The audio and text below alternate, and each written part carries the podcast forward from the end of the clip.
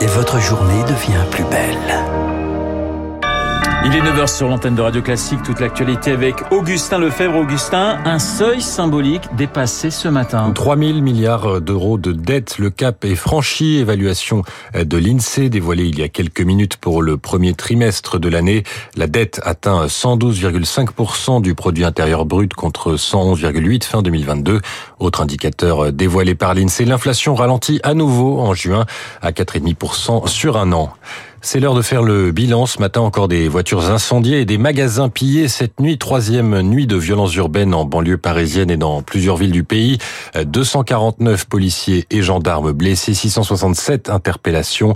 12 bus sont brûlés dans un dépôt à Aubervilliers, en Seine-Saint-Denis. Trafic des bus et tramways très perturbé aujourd'hui en Ile-de-France. Le président Emmanuel Macron réunit une nouvelle cellule de crise à 13 heures. L'ONU doit, sauf surprise, mettre un terme aujourd'hui à la mission des casques bleus au Mali, euh, fin réclamée par Bamako, alors que les Nations Unies estiment que c'est prématuré, que le combat contre les djihadistes n'est pas terminé. 13 000 militaires et policiers euh, sont sur place. Ils devront avoir quitté le pays d'ici la fin de l'année. L'ONU craint que les mercenaires de Wagner n'investissent leurs installations.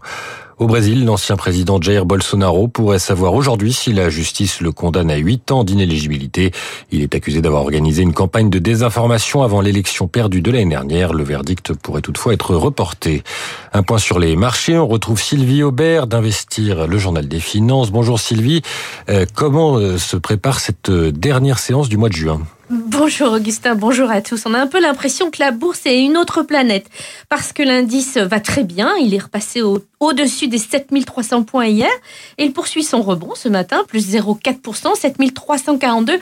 Les investisseurs ont surtout regardé Wall Street hier et encore une hausse pour euh, les, les, deux indices américains après de nombreux indicateurs économiques publiés ces derniers jours qui ont montré que l'économie américaine en fait est toujours solide, malgré dix relèvements successifs de taux d'intérêt quand même.